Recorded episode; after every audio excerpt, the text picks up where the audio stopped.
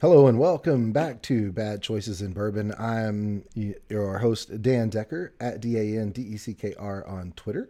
Uh, and this week I am joined with one of my uh, favorite people uh, that I have met this year. I must say, entertaining, uh, very funny, um, endearing, and very genuine. Uh, my brother Frank from all the way uh, where you're you're like I think of Italy, but it's not quite Italy. Is that right? Thank Napoli. Okay. Yeah, absolutely. Um, and so, uh, just to let everyone know, Frank is obviously English is not his first language, so we're going to have uh, a long conversation uh, and um, and just uh, talk to ourselves like we would any other time. Uh, thank you for doing the extra work of learning to speak my language, Frank. Because if it were up to me to know Italian, we would not have a very long conversation.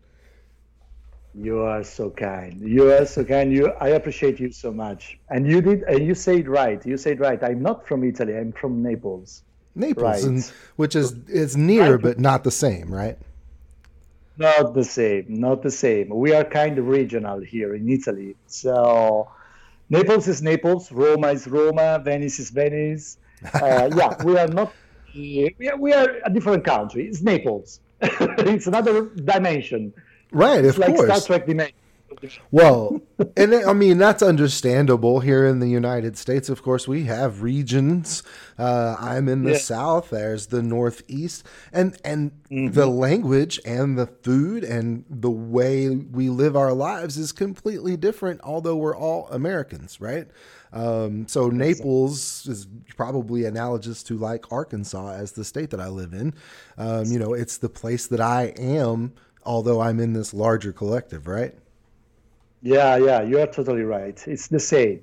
It's Fantastic. like being in Arkansas, like you say Arkansas. I say Arkansas, but uh, I, I appreciate, I love your accent, so Arkansas, and uh, yeah, it's like the a southern or another southern country in U.S. like Texas or uh, I know, I don't know. Um, Louisiana. It's, yeah. oh, that's a good one. Yeah.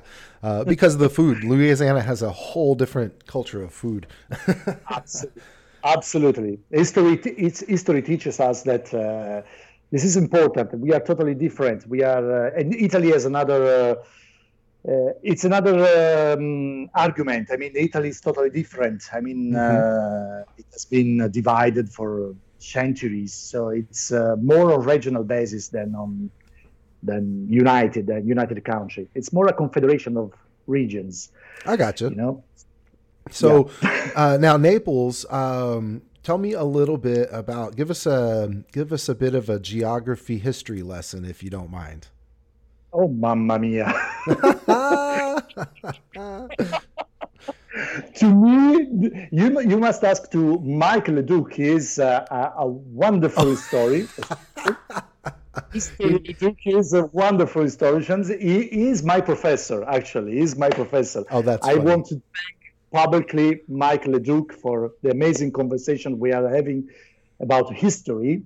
Uh, he knows much more than me about Naples. Oh, that's funny. really? That is hilarious. yeah, you can oh. tell him. He's listening. He will listen. Uh, absolutely. He will listen and uh, yeah, Naples says uh, you, you, you must divide Italy in three parts: north, central, and south part. Historic, mm-hmm. Historically, we have uh, we had three different causes of histories uh, after the Roman Empire, after the fall of the Roman Empire, of course, because Roman Empire is something so old. We are not related to Roman Empire, though mo- most of Italians recalls Roman Empire, but Roman Empire is, was something totally different. Mm-hmm. So during the time, uh, southern South Italy was more connected to Middle East, so with the Ottoman Empire, okay. with uh, yes, with Arabs, and it will surprise you with Vikings because Vikings colonized uh, south of Italy. That's why I am blonde. well, and that explains the lone Viking cowboy perfectly. Exactly. Whoever, whoever that fellow may be, whoever that fellow may be, perhaps he, perhaps he may swing his way through uh, the podcast. You never know where he is at any time, but that does explain a few things. So please continue, Frank. I'm sorry to interrupt. No, no, no. Don't worry. Take take the word, please. Uh, don't don't do not apologize. I mean, uh, uh, Vikings came here after the Arabs. So first we had Arabs in Sicily and south of Italy.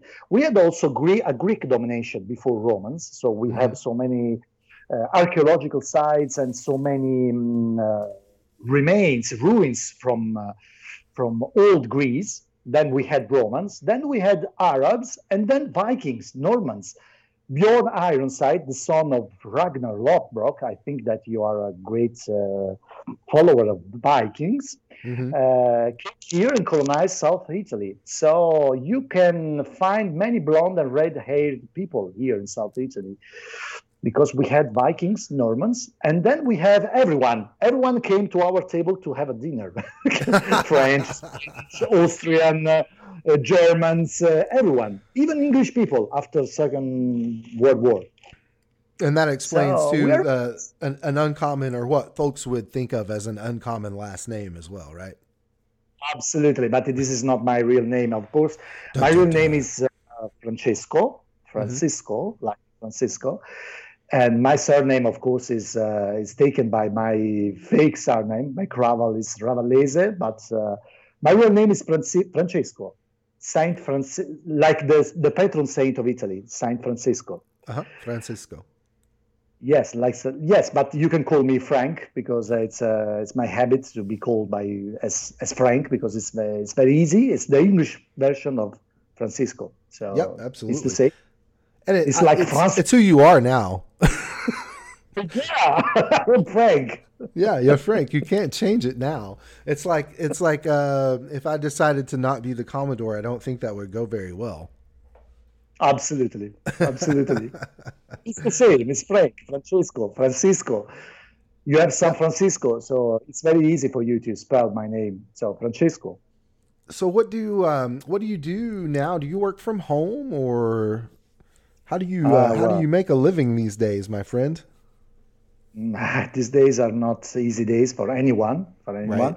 I am a travel agent, by the way. Uh, so the tourism section, the tourism field, has been hit by oh. the situation worldwide. So actually, I'm working from my house, from my home. Um, I'm trying to program to program for 2021 and 2022. I believe that on 2022 everything will uh, hopefully restart again 100%. Mm-hmm. Uh, actually, now I'm trying to keep myself motivated because it's not easy. It's not easy for anyone. Right. Uh, it's not easy. I don't want to say wrong words. I'm trying to be polite.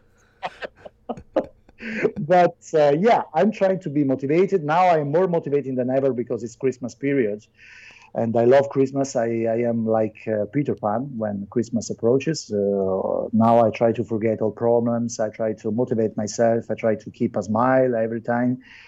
But we never stopped. Uh, my travel agency never stopped. We we actually did the work we could have not done uh, in the past years because we were very busy. So we try to be busy and to take ourselves busy in this time to make something we could have not done uh, in previous years because we have clients uh, usually. We have reservations. And now we can take care about programations. We, we, we can take care about websites. So mm-hmm, exactly we are, yeah we are trying to keep ourselves busy. That's the, the right approach waiting for when not if when we are going to start again. Because Absolutely. it's a when. Yeah it's it is.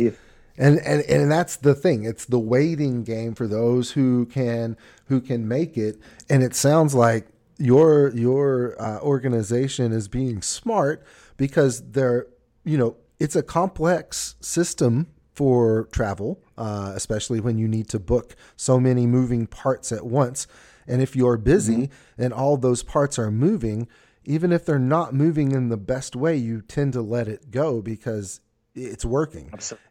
And now you have an opportunity to do the upgrades and the testing that's needed because things are slower. And that's good because then it will be a better experience for yourself and your customers when yeah. things do come back. Hi, this is so true. And I would like to suggest everyone to keep uh, busy because we can actually take our time and uh, work, keep working on something we could uh, not barely uh, take care of, about in the last years. I mean, uh, we have been busy in the last years. Now I can, uh, we can uh, focus ourselves on something. We can upgrade ourselves. We can motivate ourselves. We can improve ourselves. That's the message. Absolutely, absolutely. Uh, this is not a wasted year this is very important to understand. I don't want to consider 2020 as a wasted year.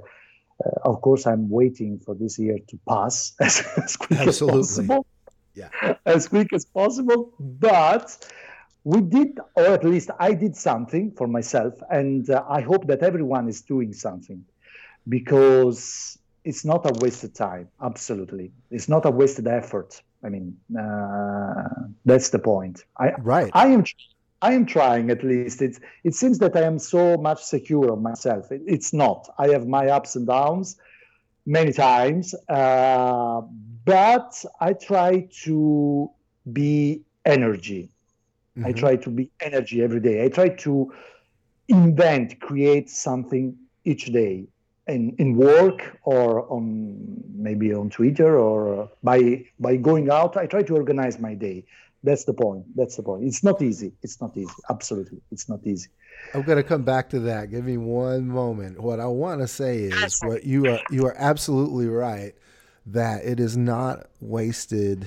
I mean there are there are some unfortunate stories and outcomes be that happened this year that wouldn't have otherwise.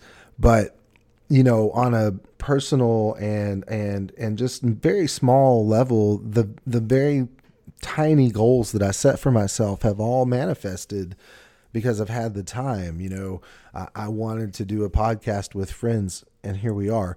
I wanted to mm-hmm. do a podcast about Star Trek, and I've done several.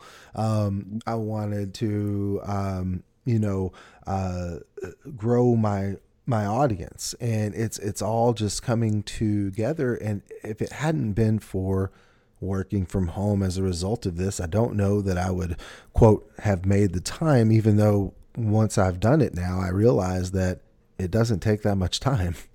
Uh, it's, uh, you know, doing this, like it, it takes an hour or hour and a half for us to talk. And then it takes almost no time afterwards for me to, to make it work. And, I put it off for reasons for all those years, and here we are now making this connection. But I want to say to you, Frank, mm. um, about your effort to be creative every day. Um, I, dear listeners, am the uh, benefactor of some of that creativity from time to time. Uh, and I want to say how much I appreciate uh, you for that and how grateful I am for the posters and the songs that you've done and the, the parodies and the, the adventure. And also, though, every morning waking up to a thread of just seeing and knowing everyone in that list, or if even if I don't know them personally, I know that if they're in your list, it's someone worth knowing. And there's a new there's a new song or a new skit uh, to be shared uh, every day. And you know since our offset is what it is but it, that's what i wake up to in the morning as i see that. And i, I kid you not frank that musical share is almost the first thing that i see when i wake up because i wake up i grab my phone i'm, I'm bleary-eyed and i open twitter and then there's the notifications that uh, come from you sharing those songs so thank you for all of that. Uh, I've shared it to my family. I'm like, look, I have fans. and uh, but I share it to my sister and my mom, and, and and everyone is just they're just blown away by how funny and how cool it is. Um, and so thank you for that because it, I I want you to know how much I appreciate it. Um, it doesn't go uh, un- unappreciated, and I do get joy from it very much. Thank you.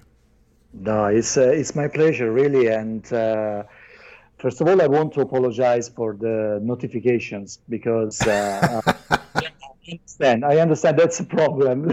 that's a problem. Oh, I have it managed. Don't you worry. I I I manage my notifications just fine. Don't you worry about that.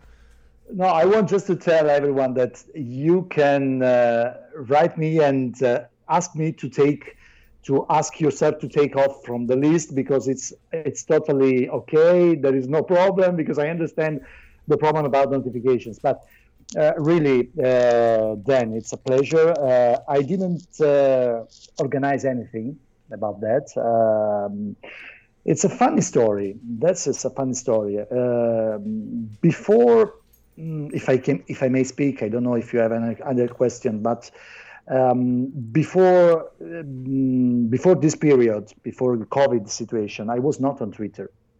I was just on Facebook, and uh, I was pretty shy. I am shy, actually. Uh, I didn't post uh, nothing about me on Facebook. Uh, just uh, something about movies or TV shows, or you know, some mm-hmm. things about TV series, about this, and that's it. Then it happened the lockdown on March and April, and um, I, I, started to use Facebook and uh, I uh, sorry Twitter, and I thank Johnny Staggs because Johnny was the first person I met from Star Trek community, um, and that everything began from from Johnny Staggs. I oh yeah, same yeah. same. We're mutual in that. Yeah, uh, from yeah. Johnny, yeah. and he's amazing he's amazing. He's amazing. He's an inspiration for me, as mm-hmm. you are, and um, and that's it. I, I try to um, somehow to uh, how can I say to to break the the bars of my prison. Let's say like that. Twitter allowed allowed me to express myself. Maybe in a regular moment, in a regular period, I would have never done that because as I said, I, I never posted something about me, even a, even a photo about me. Uh, usually on Facebook, my friends tagged me in photos, in common photos, but I, I willingly never posted the photo about myself because I am always afraid about social networks. I, I try to keep a sort of distance from social networks. Understandable. Uh, yeah, it's understandable. Um, in this case, maybe because of the situation, because of the COVID situation, maybe because of the community, because uh, we some, sometimes we understand it, but the community motivated me so much. Uh, it made me feel so like uh, like in a in a bunch of fa- a bunch of family, in a bunch of friends. I mean, uh, I am acting in this community like I was. Li- with my real friends here in Napoli. Exactly. So, exactly the same. So I took courage, uh, thanks to Johnny Staggs or Mike or you or Sean or uh, Mike Treklet, because I need to say Mike Treklet not to be misunderstood with Mike, Mike Leduc. Right. And, and yeah, I just uh, I just tried to post something, mm, music videos or videos. I took courage. That's it. But now I feel totally comfortable with it. Uh, I am still shy. I am still a shy person, and you know it because before the interview we spoke about my shyness. Um, my English is not very good, uh, but actually, the whole group motivates me every day, and it's just a pleasure. It's just a pleasure because uh, it's like to share something.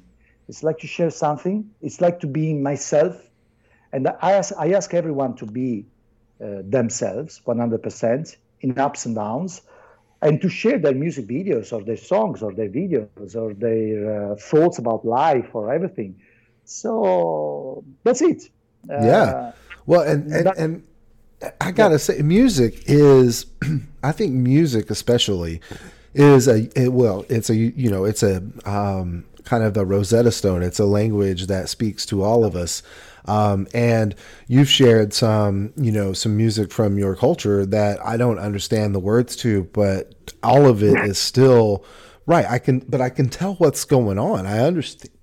I understand what's being said, even yeah. if I don't know what's being said, right? That's and I, I, I, think that's a powerful connection, um, you know, and something I think too early on that you and I connected with, where, you know, we started to have that everyday share of something new or something reminiscent because you and I are very close in age, I believe. Yeah. Yes. Yes. Yes. Uh, I was born in 1975, so we have a lot of you know shared experience, but from uh, 76, so very close. Yeah. Uh, very so we have a, a lot of shared experience from a different part of the world, though. Absolutely, and I appreciate this a lot. I understood that from you, from your post. Yeah, we are of the same age. We live the same experience. From your words about everything about Star Trek, but also about movies and videos and music, I understand uh, we are on the same on the same page. The same generation. the same generation. Different. I say differently young. yeah, exactly.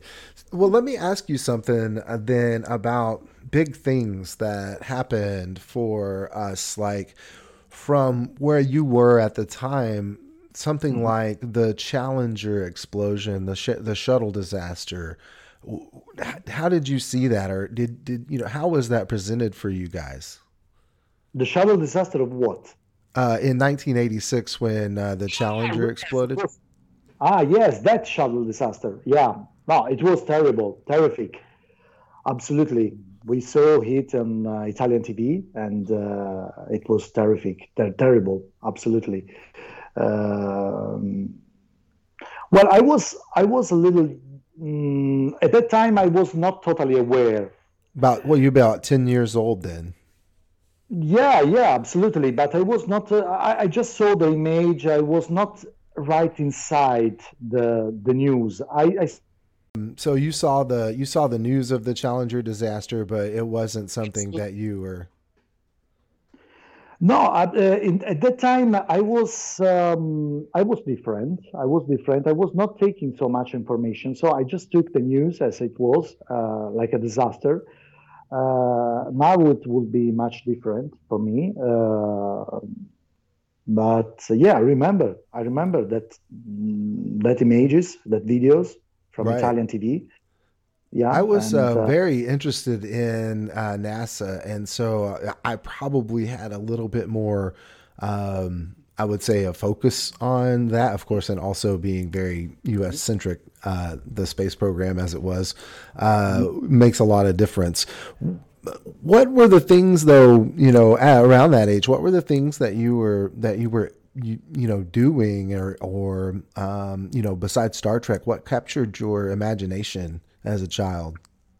Well, uh, I was very I had a passion for variety, for variety. For uh, Italian TV was uh, was broadcasting so many wonderful shows. So first of all, the varieties. So everything connected to choreographies, scenographies, uh, I remember Saturday night uh, varieties, varieties, varieties, shows. varieties, uh huh, variety shows, yeah, varieties shows, yes. Uh, when I was in my childhood, yeah, I remember that. Now it's not like that because now we have just trash TV in Italy. but in Everywhere. Italy we have just uh, reality shows, uh, you know, so X Factor or something like that and uh, and above all, I was attracted by cinema. I had a, I have a passion uh, of cinema by cinema because my parents taught me everything, introduced me to to the classic cinema, Hollywood cinema, especially classics.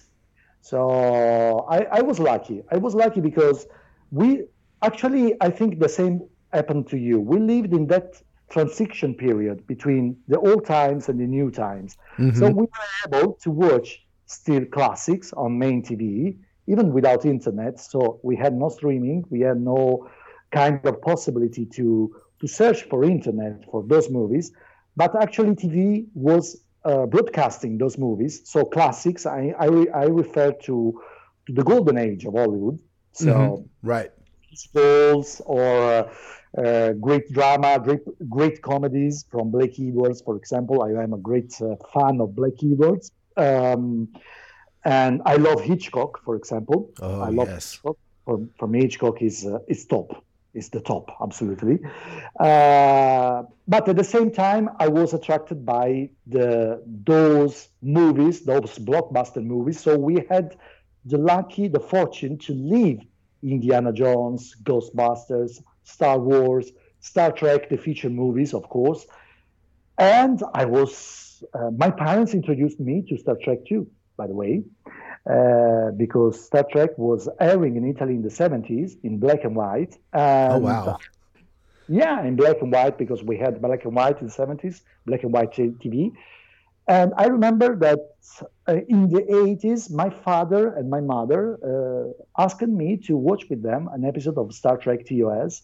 It was in color, and it was their first time in color. So it was like the first time of their watch. I mean, I mean, oh wow, it, it was like watching a total watching for them too. Uh, so I was fortunate. I was fortunate. I was lucky, like you maybe, because we had this possibility to live the best of the two worlds. I am. I am. Oh yeah, absolutely. Yeah, I'm quoting Star Trek uh, with this. yeah, the best of two worlds. But it's true. It's true. Now I think that people have more um, instrument to to reprise the classics, to rewatch the classics, but they don't do that. I think. No. I think, unless someone doesn't suggest them to to watch the classics. For example, movies like Ben Hur or Gone with the Wind, but mm-hmm. also classic westerns, they are totally unique. They cannot be remade now. It's impossible. No. It's impossible because they have such colors, such way of shooting the movie. Uh, we had also an Italian dub in Italy because you know we dub the movies, but now we can watch also in original thanks to Blu-ray or, or Netflix or whatever. But at the time, I was watching them in dub, dubbing in Italian, and in Italian they had so classic voice because the Italian voice were actually real actor or Italian actresses. So very theatrical. There was an adaptation, a real true adaptation, which we, which is lacking now because now it's impossible to have such such an adaptation. Now there are right. there are different rhythms. There is there is everything coming from US or UK, TV shows, TV series. So there is not so much uh, care for adaptation. So I prefer to watch it uh, to watch them in English. So to um, to return to your first question, yeah, uh, my inspiration is cinema, music, cinema, art, dancing, choreography, TV, real TV. Uh, I have this dream. Mm, the great cinema, the great TV, uh, golden Hollywood, great actors, actresses. That's it. uh, so I want to touch on that a little bit because you, I've thought about this, and there are some highlight examples of what you're talking about where we where we were able to experience the best best of both worlds cinematically. Um, yeah. I did a lot of research uh, when I was uh, a you know when I worked for a movie theater uh, mm. between several companies, but for seven years strong. Um, mm and I did a lot of you know independent research into the presentation of film over time and learned a lot about older formats like you know um, you know ultra wide uh, the the the the very large uh, widescreen formats that they were trying to compete with uh, back in the day but they they put mm. so much care into framing the shot and let the camera help them tell the story and like you said, the colors that they were able to capture uh, that no one that no one does anymore. Uh, but more importantly, um, what it, it, there's such an example of more or less is more where yes, absolutely. absolutely. they had to do so much to work to to even to make it look good um, and and you know but they were constrained by uh, and and so they let the audience fill in with their imaginations and we were more part of the story Absolutely. and we we see that transition into you know uh, you get such amazing practical effects like the opening uh, sequence to the motion picture where they introduce the refit in space dock um, that will never be matched by uh, 3d rendering uh, i'm sorry. Yeah, no, no i agree with you totally. Um, it, but but there's a way to enhance that with 3d uh, or computer aided um, um, effects because you look at a film like and, and, First Contact, I think does this the best. Uh, First yeah. Contact is a very good uh, example of being made at the right time because when the, the Enterprise E swoops in uh, and saves the day, um, there, you can feel the weight of that ship, and that weight is lacking. I'm sorry, that weight is lacking in Insurrection. It looks plastic and and and it didn't hold up well. But I will I will shine a light on First Contact all day long. There's a whole lot about First Contact is good filmmaking, um, but um, but you, you know when we went all digital, we lost something, and I think we're starting to see some return to that with certain filmmakers who want to, you know, who want to use the computer and those images as a tool as part of the filmmaking kit as well as practical models and real effects. Um, and, and, and there's no, I don't think there's a better way to do it because the eye knows your, your eye, your brain tells the difference between something that is in the real world and something that is intended to look like it is in the real world. Um, and we can see that, you know? So yeah, you're absolutely right. I, I agree. I, I tell you more. I am sick of CGI. Sometimes I'm sick. yes. yeah, really, I'm sick of CGI because they are they overuse it. They mm-hmm. overuse it every time for everything. They overuse it. It's it's it's a wrong use of CGI. CGI, it's okay. I understand that it open it open us new worlds, and it's okay. I'm not uh, denying the best of CGI because I would be a liar. Mm-hmm. For example, Jurassic Park, when it it, it oh, uh, still holds yeah, up. Yeah, absolutely. 1993, I guess. Yes, yes. I remember in 1993, it was something. I, I mean, my eyes were were shining in the cinema. I remember mm-hmm. because it was like a new world in front of us. But there was still the possibility to see people acting. I mean, uh, there were good actors. There were there was a, a, a, plot. Yes, it was a plot for a blockbuster, but it was anyway a plot. Uh, and I remember that the T Rex was used very smartly. I was waiting for the T Rex from the beginning of the movie, and they let them appear. Uh, they let him appear at the mid of the movie. That's being smart. I mean, mm-hmm. kept us on our seats for at least one hour moving, waiting for T Rex. Now they use T Rex every time from the beginning of the movie. So no suspense, no waiting, no sense of waiting, nothing. The same for uh, Marvel movies. Uh, when we were differently young, Mr. Decker, when we were young, or DC movies the same. We had Superman with the amazing Christopher oh. Reeve. Now, yeah, I, I, hands down, hands down, I, I bought the, the, the only one Superman, okay, Mr. Christopher Reeve.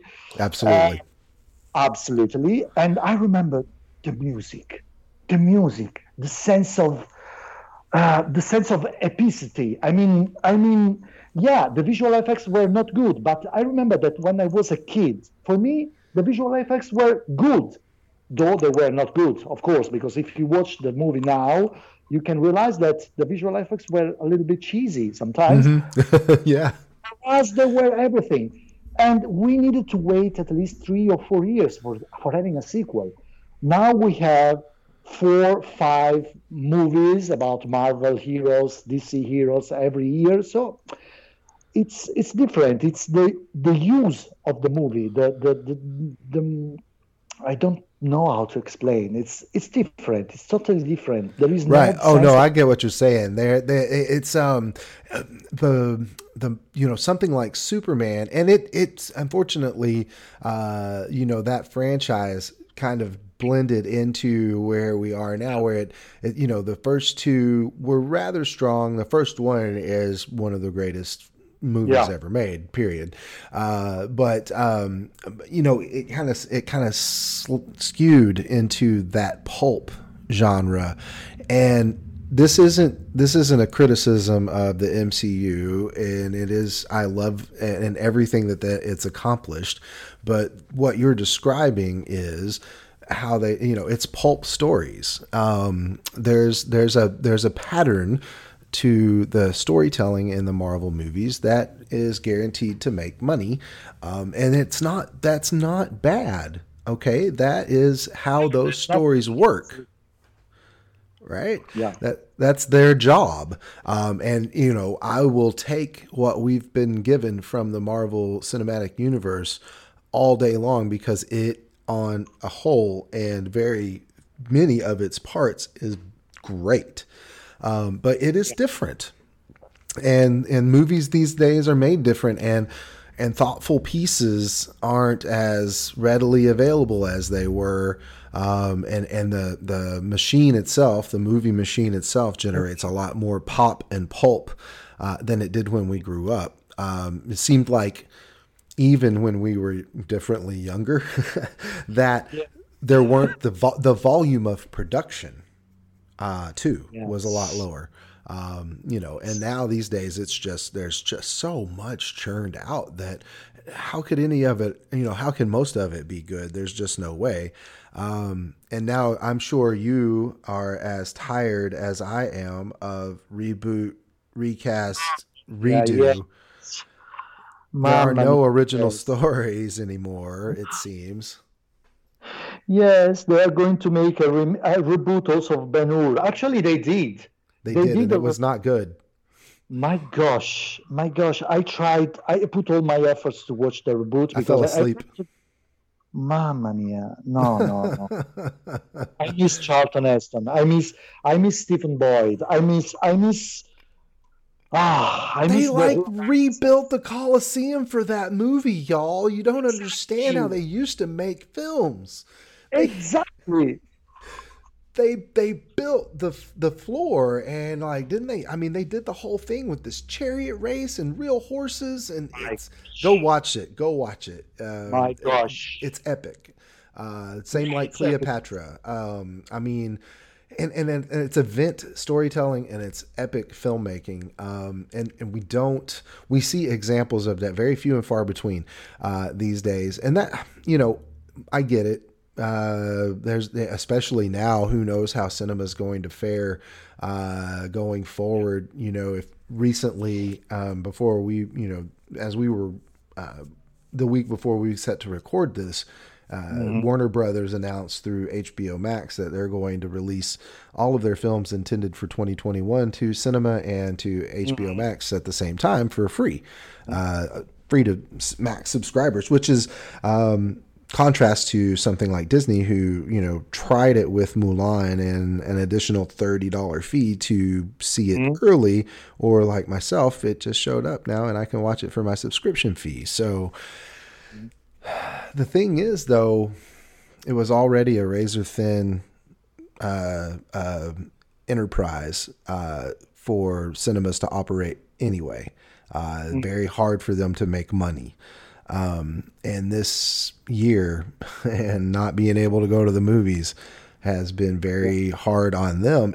And then there's you and I and everyone who's like us that, um, you know, I had a, a, subscription to my local theater chain uh, where I got a, a, a ticket a month and I got several discounts and for a family of five who likes to go to the movies, it saved us actual real money, uh, and you know through discounts and coupons and um, and to have them send me that email, you know, I think it was maybe April. I got the email where they're like, you know, mm-hmm. due to mm-hmm. the situation, we're going to suspend the charges to for your subscription. And I thought, okay, well, that's nice. Couple months, you know, and we'll we'll we'll see that, and it'll be fine. And here it is, December now, and they, you know, I haven't seen that charge come back and. I, I, don't know that I'm. You know, I still don't know if I would be comfortable going to a movie theater, even if it were quote unquote safe to do so right now.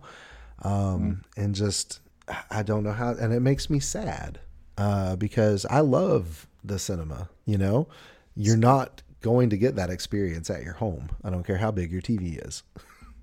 No, no, you're right. You're right. I will never, uh, I will never substitute cinema with my home video. Absolutely, I have a, a good TV, but the experience of cinema is uh, is unique. Absolutely, I miss it so much.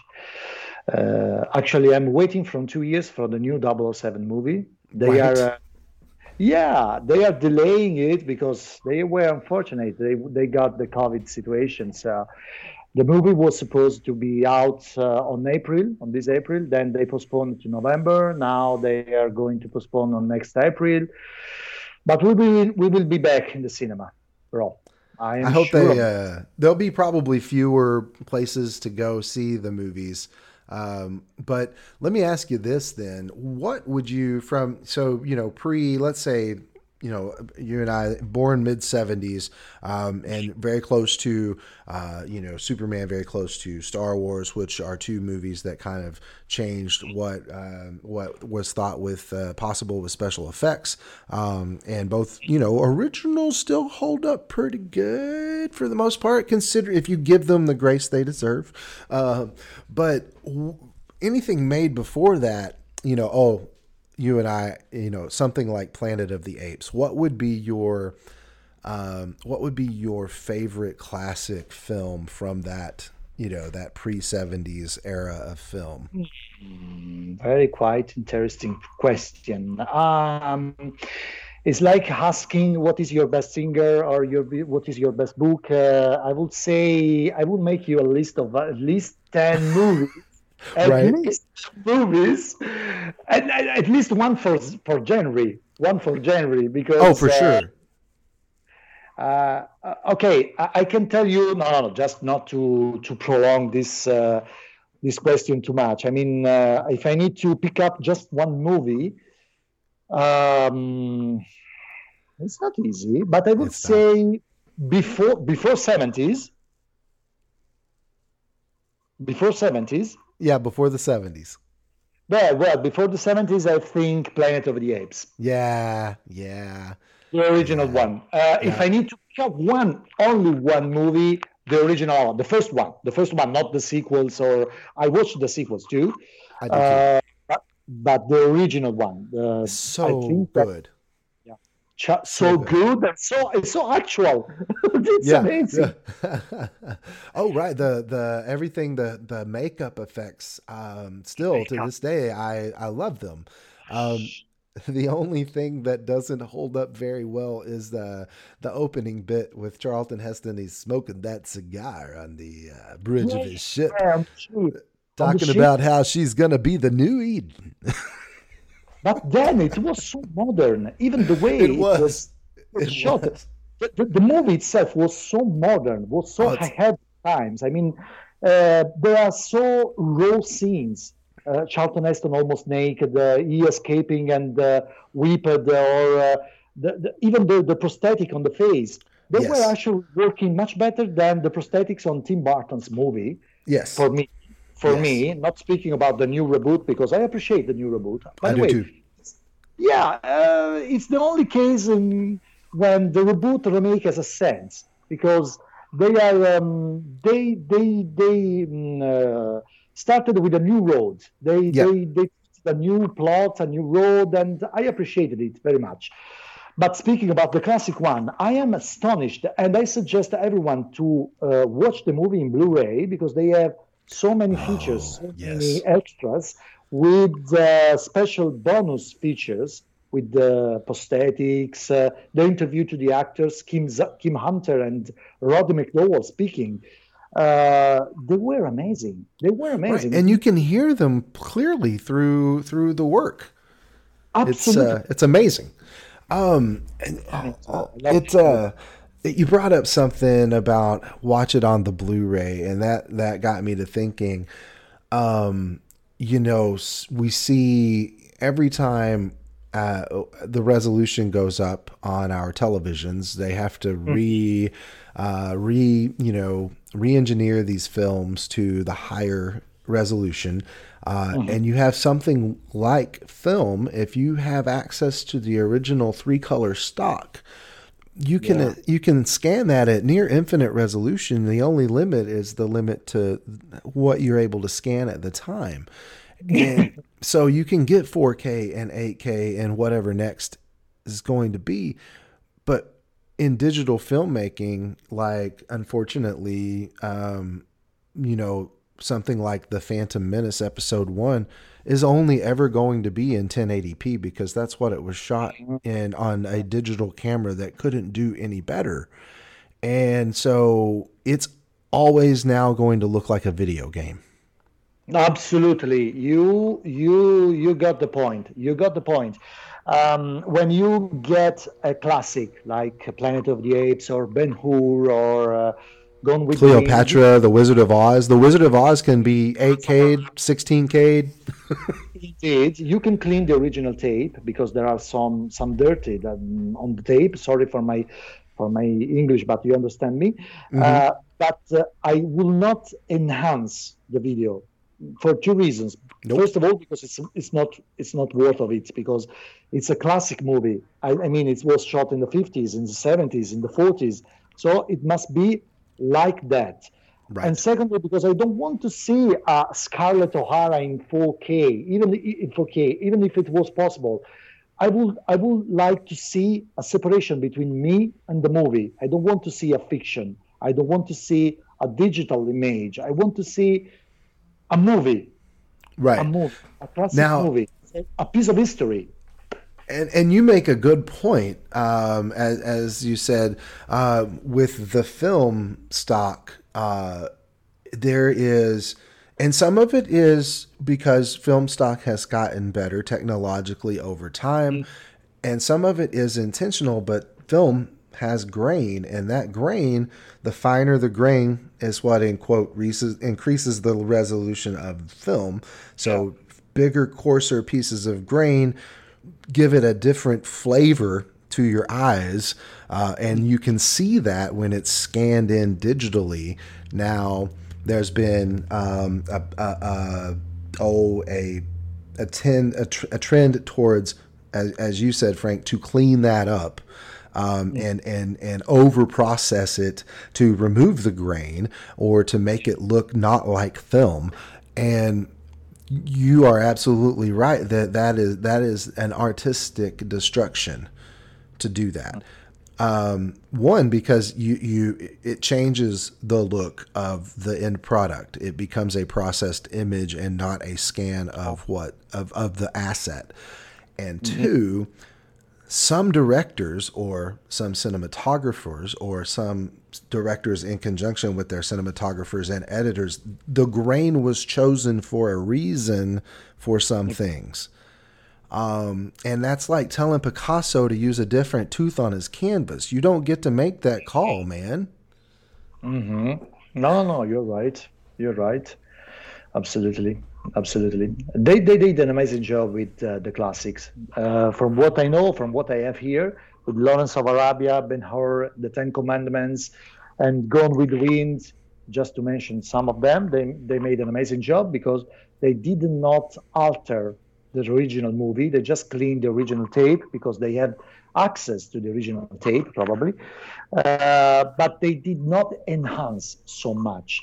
The same happened, if you allow me to mention it, with the original series, the remastered original series. Exactly.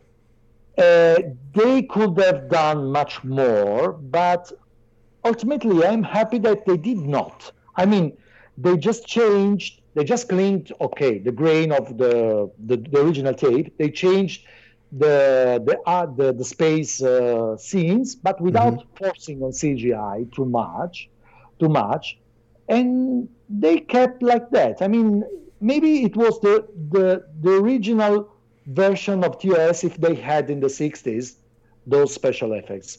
Um, I appreciated that a lot. Right, and the same with TNG. You know, they did it. They did it the right way. Absolutely, absolutely. The same with TNG. They did not exaggerate with visual effects, with, with CGI. They could have done that, especially with outside uh, catch of Enterprise and other ships. But they just did their job, their mm, routine job. They just changed uh, what it, what was changeable. I mean, but without just cleaning the tape, without enhancing too much because it's an 80 product and it must exactly. remain an 80 product.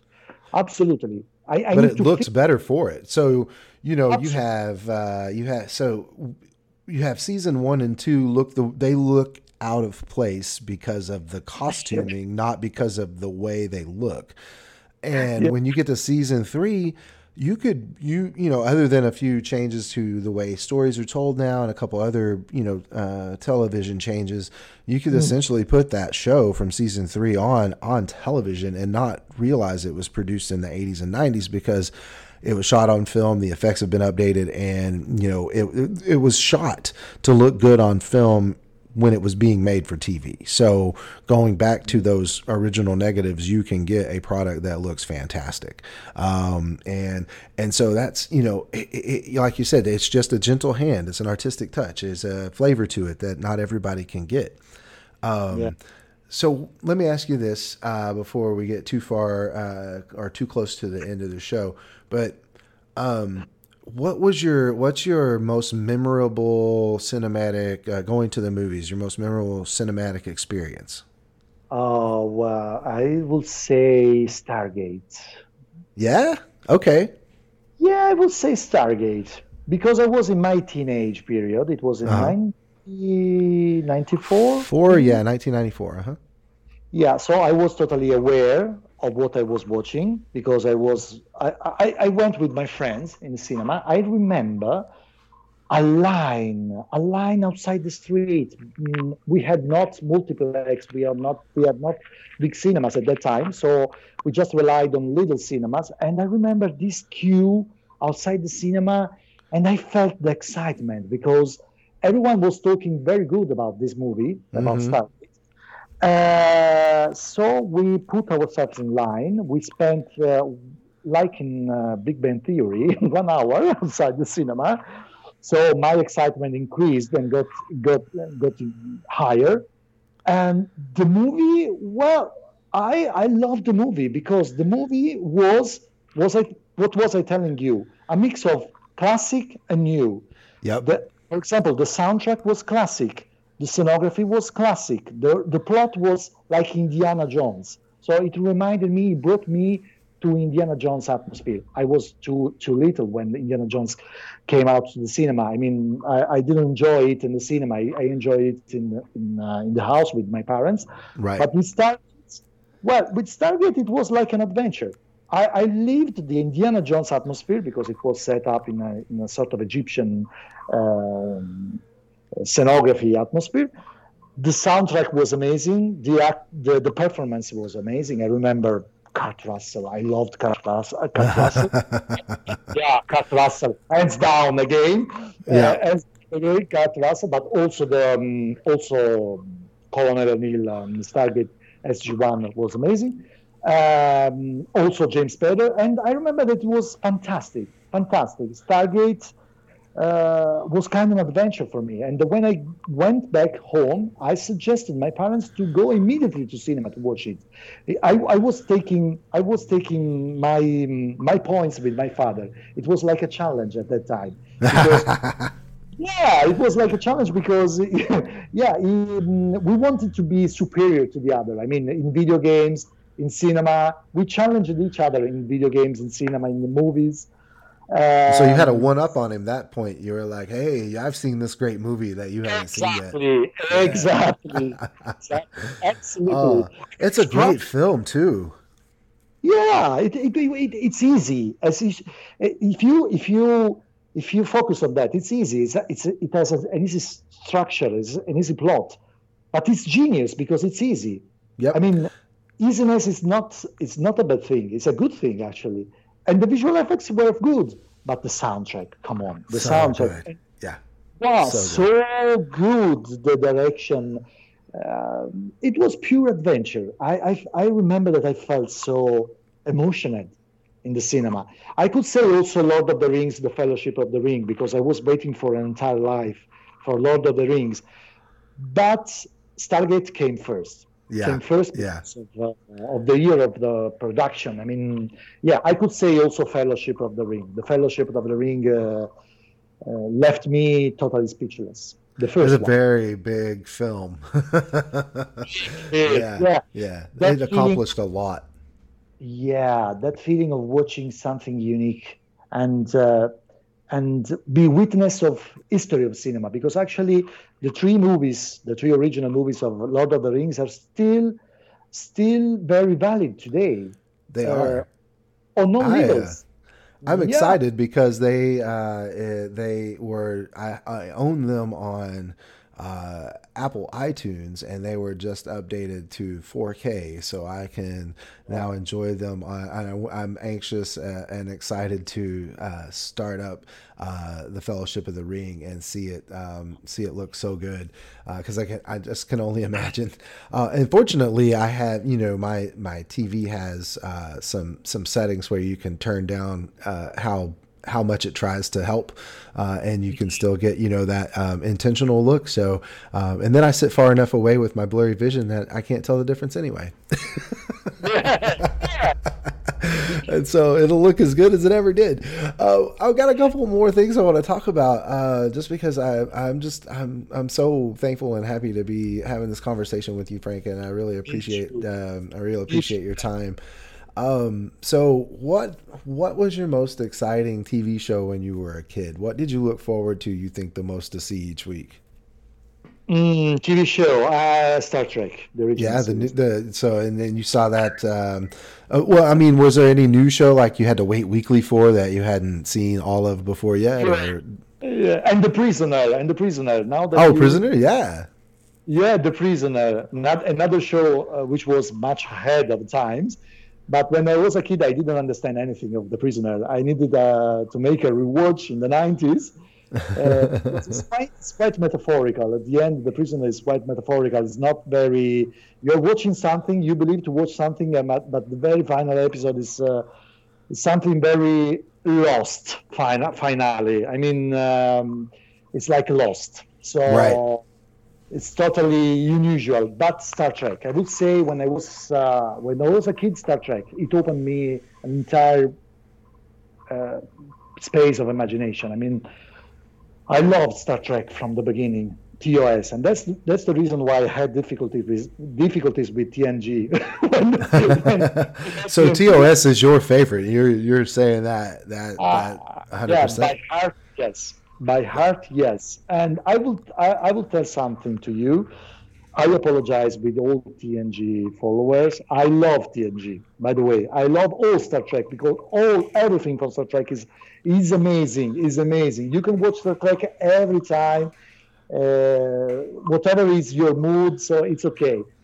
Uh, but you have your heart choice, which is TOS, because I right. grew up TOS, and I cannot forget TOS. It was like a family. Even the the, the final the, the, the final part of the episodes where you see the crew laughing all together on the bridge. Yes. that was something unrepeatable in other Trek shows. I mean, maybe in Discovery they are trying to do something like that. But uh, I remember Kirk, Spock, McCoy, and Scotty laughing at the end of the episode uh, gotta let everyone know everything's fine again. See, you yeah. chuckle at the end of the episode. We are a fellowship. We are happy together. We defeated the god of the episode, and we are happy. Yeah. So when uh, TNG approached the, to the TV, I was I wanted desperately to like TNG. I remember, I, I, remember it, was 1987 in Italy because we we watched it one year later. Mm-hmm. Uh, and I didn't like it. I didn't like it. I, I wanted desperately to say to say to my father, I love the new Star Trek, but he was right. TOS was superior to season better. one. yeah, absolutely. But but uh, I would say Star Trek, but I say the TOS of course, but I would say that DS9 uh, was a, a, sort of remit with Star Trek franchise for me because I, after the TOS, I watched DS9 in the, in the mid of the 90s, mm-hmm. and that allowed me to re, to reprise TNG and watch also Voyager and Enterprise, thanks to DS9. Oh, very nice. So, yeah, it's it's strange. It's strange, and I missed a lot because watching DS9, especially the first season, which has many connections with TNG uh, left me mm, sometimes lost because there are some connected episodes. But DS9 for me is the best is the best Trek show. Uh, so far, yeah. Uh, yes, I think we'll...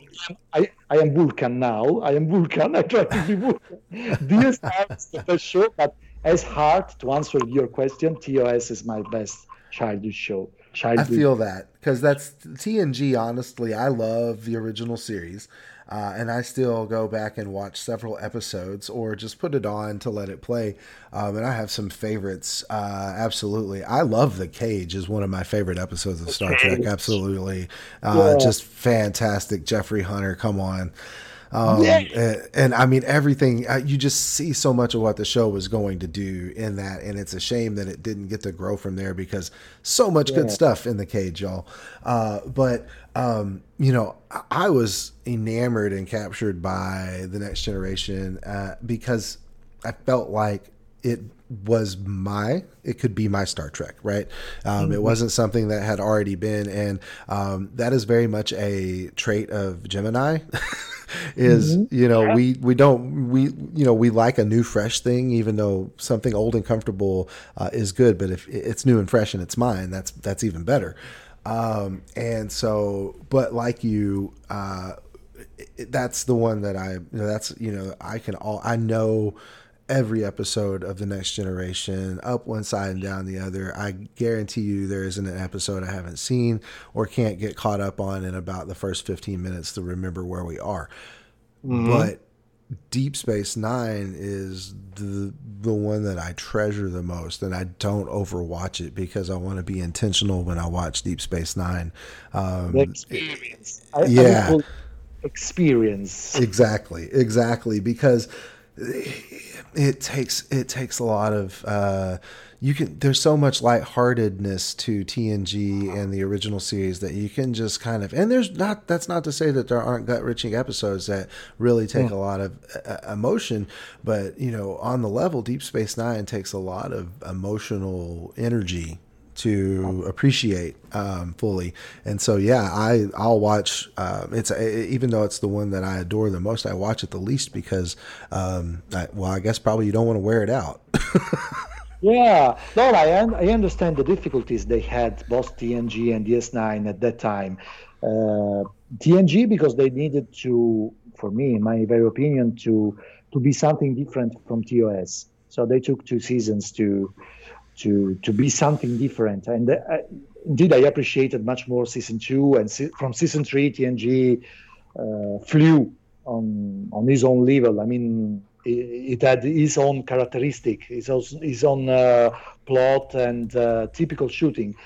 DS9 the same. This nine, this nine, I knew that it was not very appreciated at that time. It was like a black sheep. Uh, but uh, now I am so happy that they have their recognition. Uh, I mean, yes. I know that many Trek fans are watching DS9 for the first na- for the first time now, thanks also to Netflix and streaming. And right. I am so happy that the actors are having their recognitions, even the hero Steven Behr, because they really did something for that period, something incredible if you if you focus just a moment, they created narrative arcs in that period. It was impossible in Syndicate to make narrative arcs uh, because they needed to privilege single episode plots. Right. So uh, DS9 was really different, something different. And the proof is that it's more than actual now because it treats so many um, teams uh, which are so in our heart now, uh, like uh, the ambient, the climate, the politics, uh, uh the racism. Uh, they had courage. They had courage. Uh, they but I appreciate also very much TNG because they had most of the problems. TNG came after TOS. So I understand that they could have had, especially for season one and season two, many, many problems to to be a different being, living, living being from TOS. Uh, that's why I appreciate also Pulaski. yeah.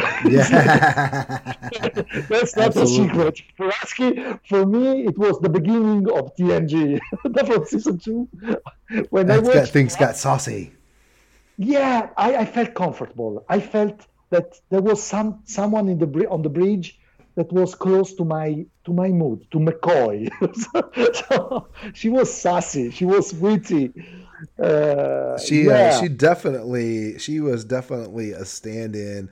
Uh, and you and I we've talked about it before. We there, you, you and I we know we have our love for Dr. Pulaski, and and anyone can fight us. It's fine.